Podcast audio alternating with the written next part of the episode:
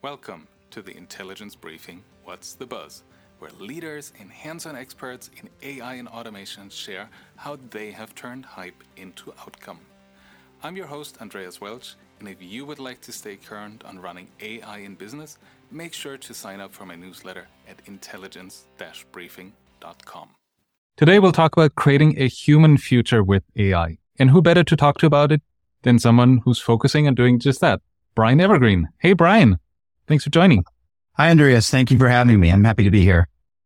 Awesome. Hey, why don't you tell our audience a little bit about yourself, who you are, and what you do? Thank you. Yes. So my name is Brian Evergreen. I, a little bit about me. I, have had three careers so far. I was an internationally competitive chess player and uh, the highlight of that was playing Josh Waitzkin. He did beat me. I retired from that at 12. And then my next career for a while was in music. I studied music theory and composition and sang in Carnegie Hall, made music with people all around the world. After that, I transitioned into working in AI and corporate America and globally. And uh, the last few years, I've been working with Microsoft and uh, before that, Accenture in really AI strategy is probably the easiest way to summarize that. Awesome. And I saw that you also have a book coming out, right? I do have a book coming out. About a year ago, I signed a, a book deal with Wiley around autonomous transformation. But starting with the question, how can we create a more human future with these technologies? And so the book comes out just in a couple months and I'm really looking forward to sharing it with the world. It's awesome. So I'm sure you've really seen a lot and also in, in the research that you've done for that book. So I'm really excited to have you on today and to share more with us about how we can actually create that more human future um, with AI. All right, Brian, before we get started, should we play a little game to kick things off? What do you say? Let's do it. Fantastic. All right. So this game is called In Your Own Words. And when I hit the buzzer, the wheels will start spinning. When they stop, you'll see a sentence. And I'd like you to answer with the first thing that comes to mind and why in your own words. Okay. And so to make it a little more interesting, you'll only have 60 seconds for your answer. Okay. Yep.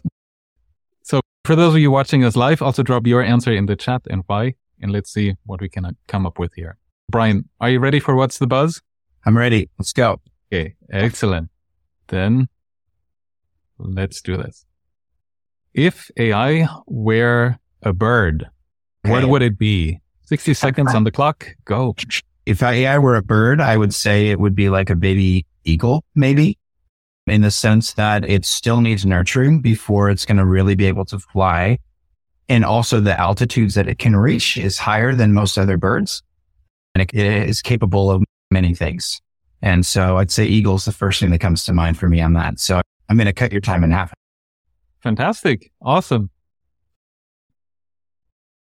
I, I, live in the Philadelphia area and the football team is the Philadelphia Eagles. So that, that resonates on so many levels. Great analogy. I'm always impressed what my guests come up with for these questions. All right. So let's maybe jump into our first question. And we've been talking in the industry a lot about digital transformation for the last 10 years now. And some are doing it better than others. I'm also wondering what comes next after digital transformation? Great question. So the first thing I'd say is that digital transformation is absolutely still a thing. When I talk about autonomous transformation, it's not necessarily a linear path that you move through digital transformation and then autonomous transformation. Autonomous transformation introduces a new phrase into the business lexicon. It's a new era of transformation for organizations and for society more broadly. When I started with the book and researching and with the goal of defining this era, I realized that even digital transformation itself actually needs a little bit more context. And because the true definition of transformation is to change the nature and the structure of something and improving it while you're changing that. You're transforming it. But there's a lot of things that we do in this digital transformation era that aren't transforming the nature or the process or the structure by which we deliver value to clients or the world. And so I searched for the right word. And what I came up with was reformation. So digital reformation is actually when you're vastly improving because the definition of reformation is to improve something without changing its structure. And so if we're going from an analog to a digital paradigm and vastly improving it, but we're not really changing the structure of or the process by which it's delivering value to, to clients or consumers. That's a digital reformation initiative. And then digital transformation is when we're not only moving from analog to digital, but actually transforming. And an example of that is what we saw with streaming with Netflix. We're still going through transformation of what that means in terms of how we interact with entertainment. And so autonomous transformation, there's autonomous reformation, which is what we're seeing right now in robots being leveraged in warehouses where machines are coming in and they're, things are moving from a digital or analog paradigm to an autonomous paradigm to vastly improve the nature of what's the work that's being done, the efficiencies. Autonomous transformation would be that we're actually transforming the way that value is delivered to the world or to clients, consumers around the world with autonomous capabilities, moving from digital or analog to autonomous. And I don't think that we've yet seen an actual full blown autonomous transformation initiative hit the market yet.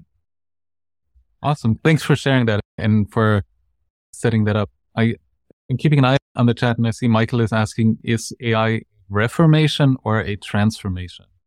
AI is neither reformation or transformation. It can be leveraged for either. So you can leverage AI to improve the nature of a process that you're running and make it much more efficient without changing the actual process. That would be a, a reformational project. If you used AI to, to completely change the, the structure or the process by which you're delivering value to the world, that would be a transformational application of AI. So AI in this case is a tool as opposed to the inherently tied to either reformation or transformation. Awesome. Thanks for sharing that. I realized thing I should mention is that both reformation and transformation assume that you're starting with something, you're reforming something, you're transforming something. Another important piece of this puzzle that I think is important to share is acts of creation. Sometimes you're creating something that doesn't yet exist because you want to create that value for it. You're not necessarily starting and then transforming and reforming it. You're just creating something net new. And again, in that case, you could also leverage AI. And there's many that are doing that to create new ways of building new types of products and applications that we haven't seen.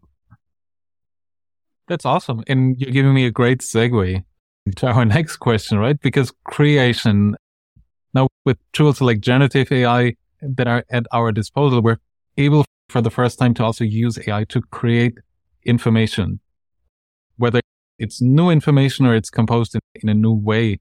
But I'm also wondering in this overall autonomous transformation and having people in the center of what role does AI play in that kind of transformation? Great question. So in autonomous transformation, human autonomy and machine autonomy are actually two sides of the same coin. That's the first thing that I think is important to clarify because I think when people hear the phrase autonomous transformation, they think of, okay, process by which you're going to replace all human jobs with machine workers, which is absolutely not the case. It's more about the work hierarchy of repetitive to creative work and machines being able to take on more of the repetitive work bumps up humans to be able to move from operations to more things more like stewardship.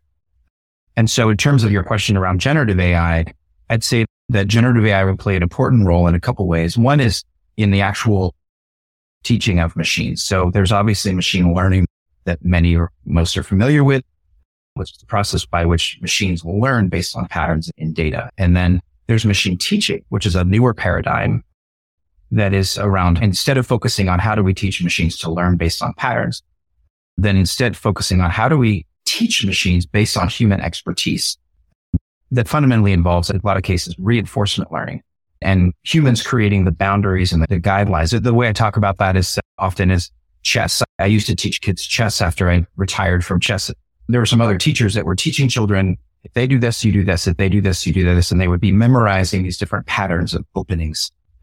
And then my focus instead was the principles of saying, you want to control the center. You want to get your pieces developed from the back rank. You want to think about your pawn structure and the way that that affects your overall positioning on the board the way that would play out in tournaments is that the ones who'd memorize those patterns, if they ever ran into anything they weren't expecting, they wouldn't know what to do because they were outside of the pattern they memorized. Whereas a student that had learned the principles and the fundamentals of chess could walk up to any position they hadn't even been playing and think through and say, this would be the next best move based off of controlling the board, the center of the board or, or whatever the principle might be.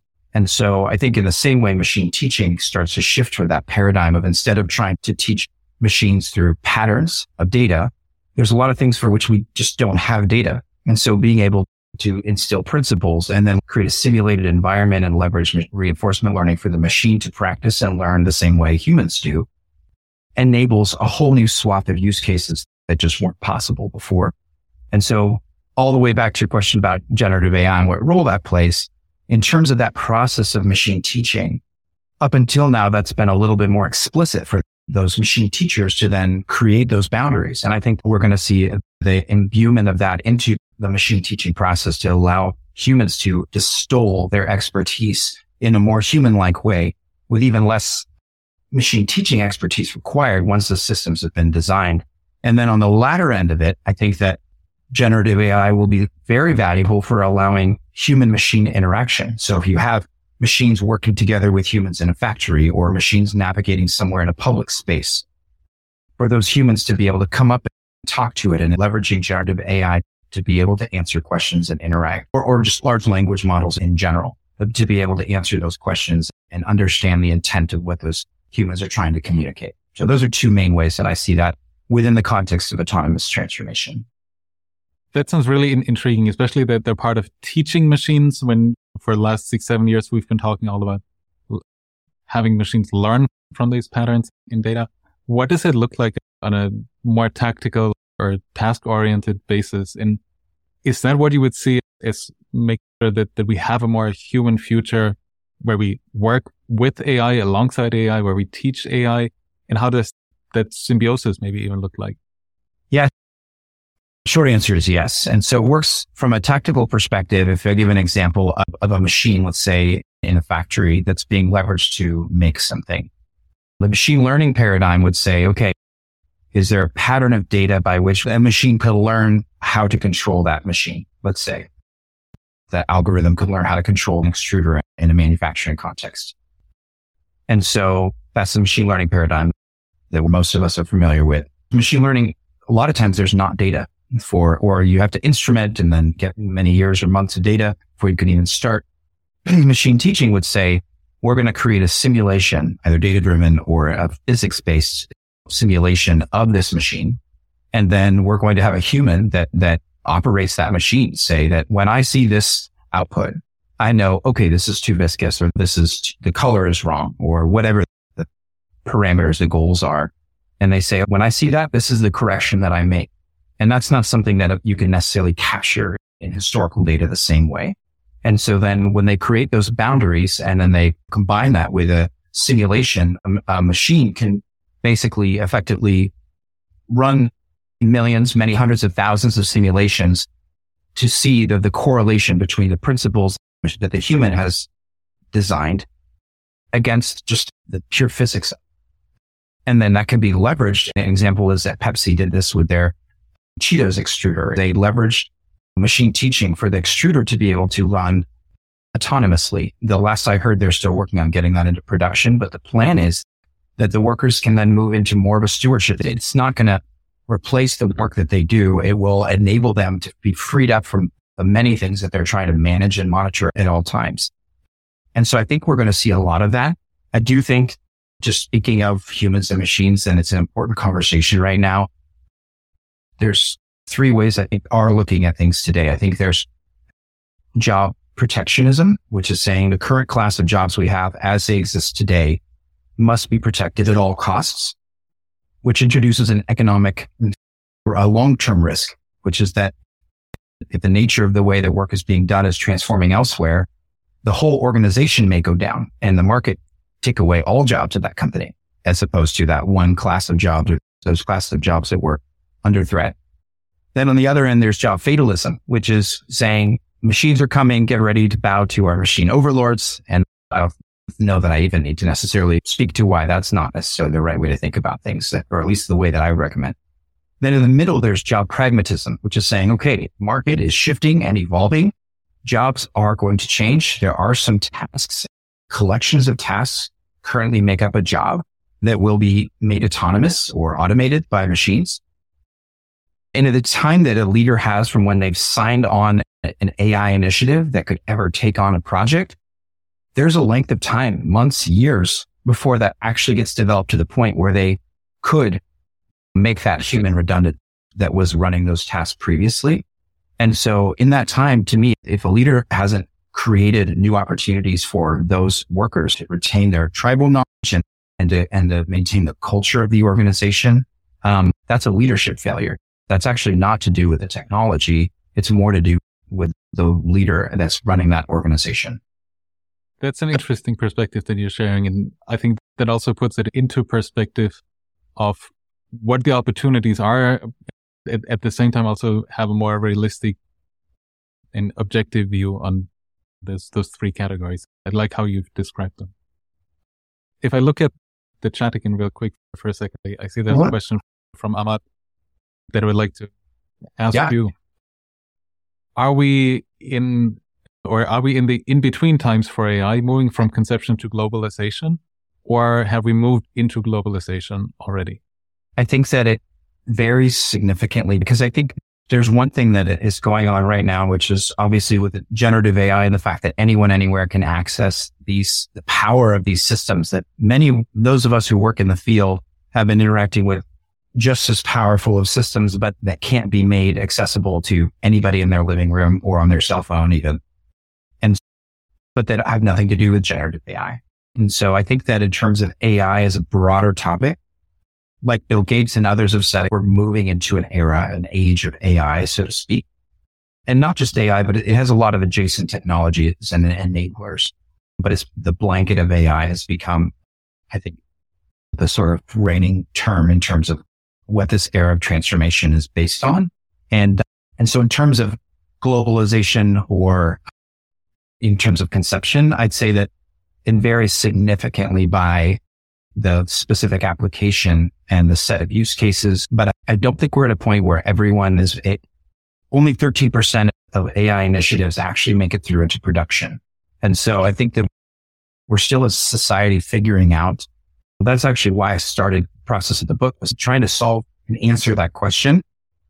And so I have a strong notion of a few of the reasons why AI initiatives don't make it into production. I think it's less about a geographic difference at this point and more about just the fact that society and the cultures of our organizations and the strategies that we've set and this difference between technology leaders versus business leaders versus industry leaders who are often divided by their expertise. Um, I think that those are more the main reasons that we're struggling to see a, a global adoption and harnessing the economic potential that these technologies provide. Now, you've mentioned um, earlier that it's also a leadership task to prepare your teams yeah. for that future, for that autonomous transformation, for more that AI driven transformation. What would be your advice to AI leaders? How can they prepare for that transformation? How can they bring their teams along and bring the transformation to life?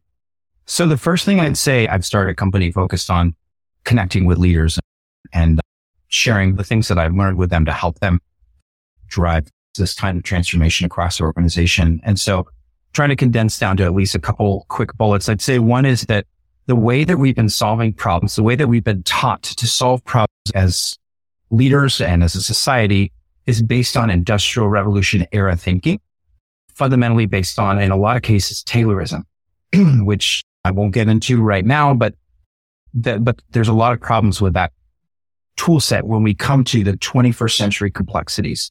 And we're starting to see the cracks break between organizations that are evolving beyond that era, that way of thinking versus those that are still mired in trying to solve problems.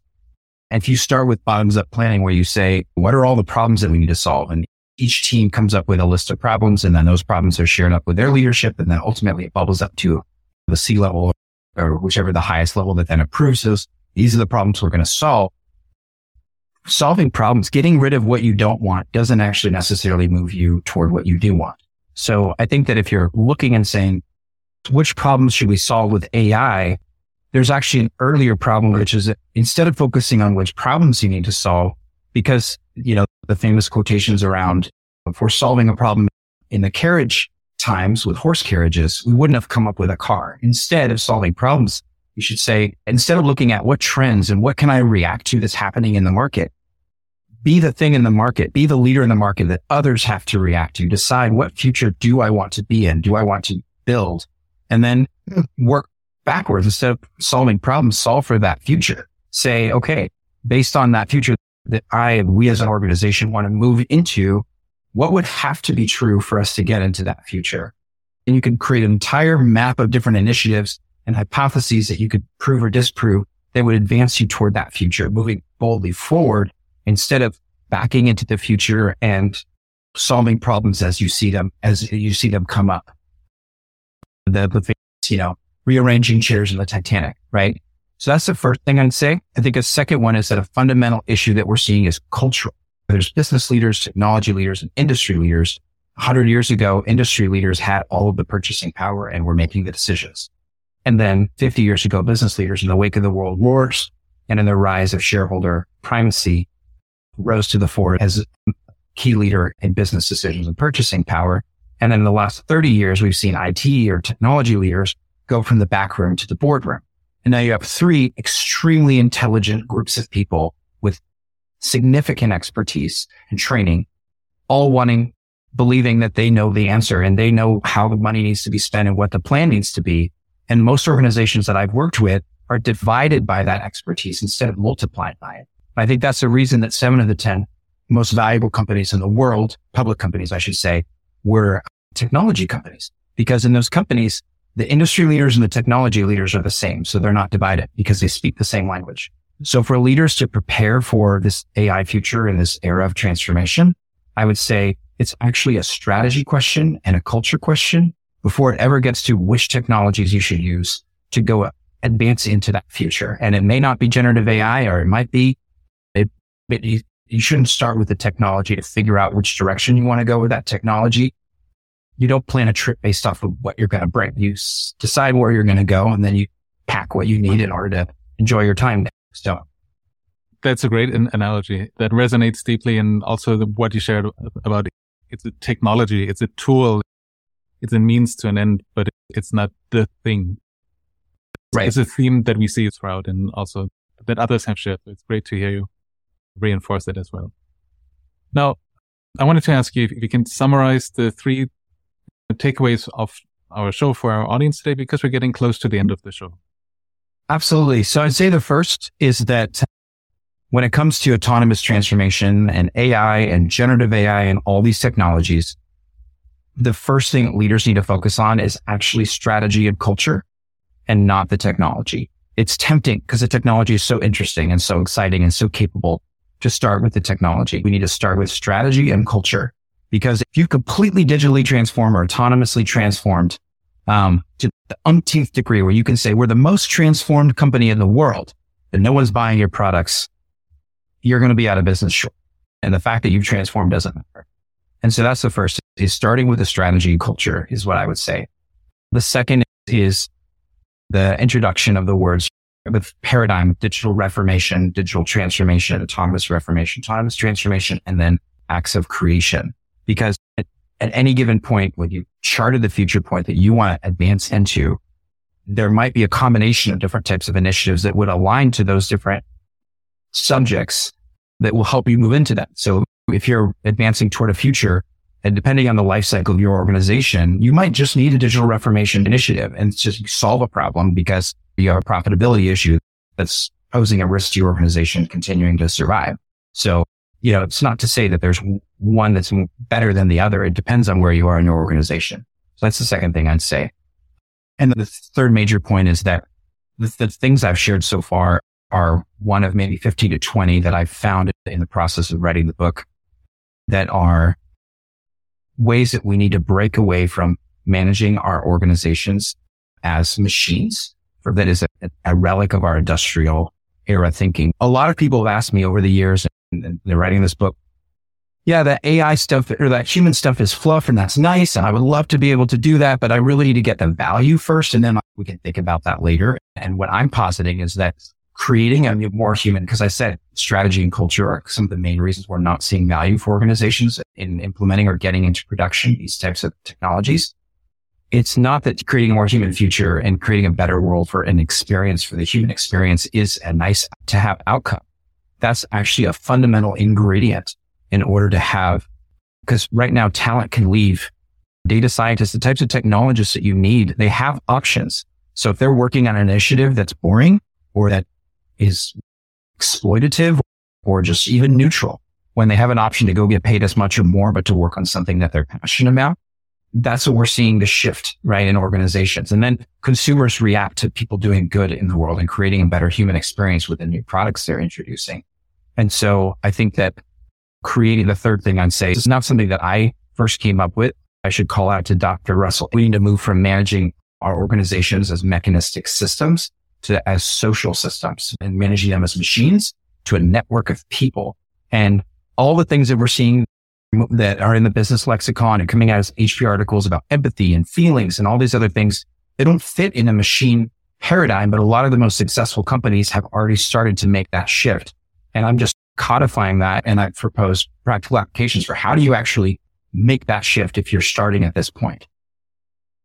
Awesome. Thanks for, for the summary. And also thank you so much for joining us today and for sharing your expertise with us. Really great to have you on and to learn from you about how we can create a more human future with AI. Thank you. Thank you for having me. It's been a pleasure. Thank you so much for joining and learning with us. See you next time for another round of the intelligence briefing What's the Buzz?